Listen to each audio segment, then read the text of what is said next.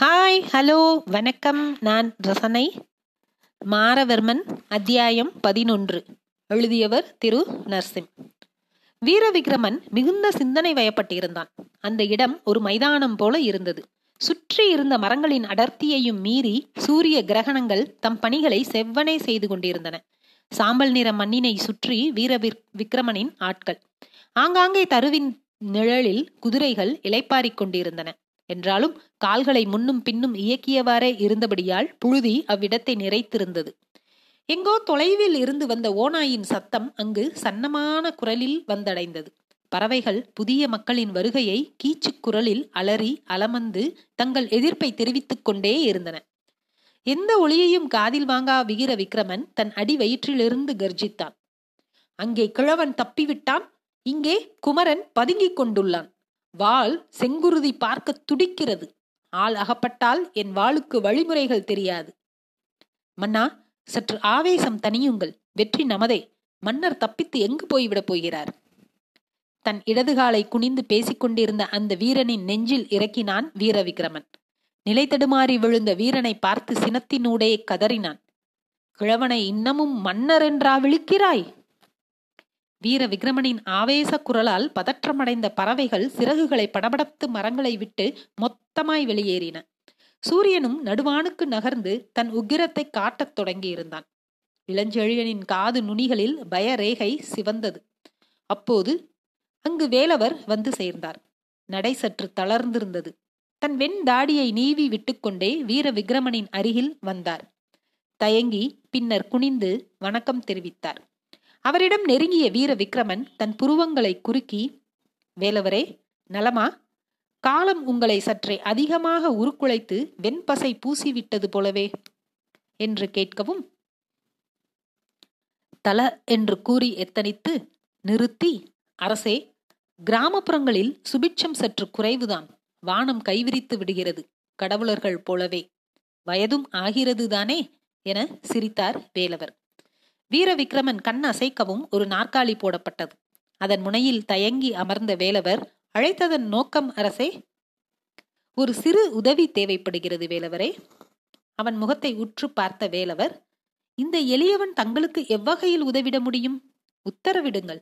செய்வேன் அல்லது மடிவேன் அரசே. புதிய ஆட்சியில் எமக்கு சுபிட்சம் கிடைத்தால் போதும். அது தங்களால் தான் முடியும். மீசையை முறுக்கிய வீரவிக்ரமன் அதற்காகத்தான் வேலவரே எல்லாவற்றையும் அழித்து புதிதாய் படைக்கும் பணியில் இருக்கிறேன். அதில் மாரவர்மன் என்ற சிற்றெரும்பு தப்பியோடிவிட்டது. அவன் இவ்வூரில் சுற்றி கொண்டிருப்பதாக உறுதிப்படுத்தப்பட்ட தகவல். சரி வேலவர் இருக்கும் இடம்தானே என எதை பற்றியும் ஆலோசிக்காமல் வந்துவிட்டேன். என்ன செய்யலாம்? சொல்லுங்கள். வேலவர் ஒரு நிமிடம் கண்களை மூடி யோசித்தவர் அவனை நோக்கி அரசே என் மகள் சொர்ணவல்லியும் என்னோடு வந்திருக்கிறாள். அவள் ஏதோ ஒரு இளைஞன் அவளிடம் வம்பு செய்ததாக கூறிய நினைவு. அழைக்கவா? அவர் சொல்லிக் கொண்டிருக்கும் போதே அவன் கண் அசைத்ததும் வீரர்கள் சொர்ணவல்லியை கூடாரத்திற்குள்ளே அழைத்து வந்தார்கள். ஒரு கணம் மூர்ச்சையானது போல் அவள் மார்க்கச்சையை பார்த்து கொண்டிருந்தான் வீரவிக்ரமன். வேலவரே நாம் உறவு முறையாகும் சந்தர்ப்பம் நெருங்கி வருகிறது. தயாராகிக் கொள்ளுங்கள். வேலவர் புரியாமல் பார்க்க உம் இவ்வளவு காலம் இந்த மன்னனின் பார்வையில் படாமல் இங்கு என்ன செய்து கொண்டிருந்தாய் சொர்ணா? சரி சொல் யாரவன்? வீர விக்ரமனின் கண்கள் அவள் உடல் மீதே இருக்க மனம் முழுக்க அவளை அடைவதில் சுழன்று கொண்டிருந்தது.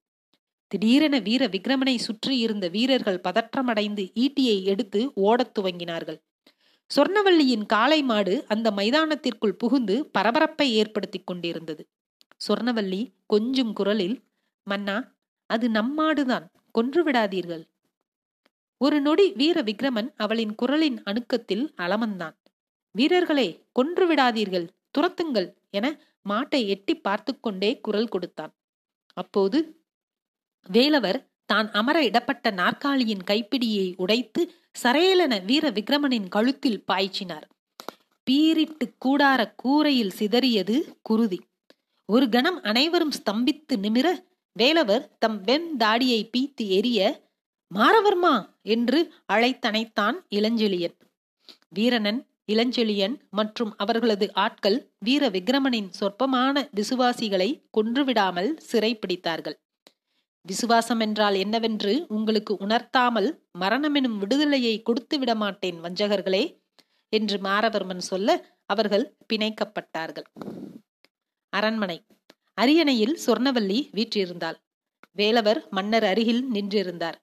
இளஞ்செழியன் வீரனன் கருணாகரமூர்த்தி என தன் தளபதிகள் புடைசூழ வந்த மாரவர்மன் சொர்ணவல்லிக்கு அருகில் அமர மதுர நாட்டின் மன்னனாக முடிசூடும் விழா கோலாகலமாக அரங்கேறியது.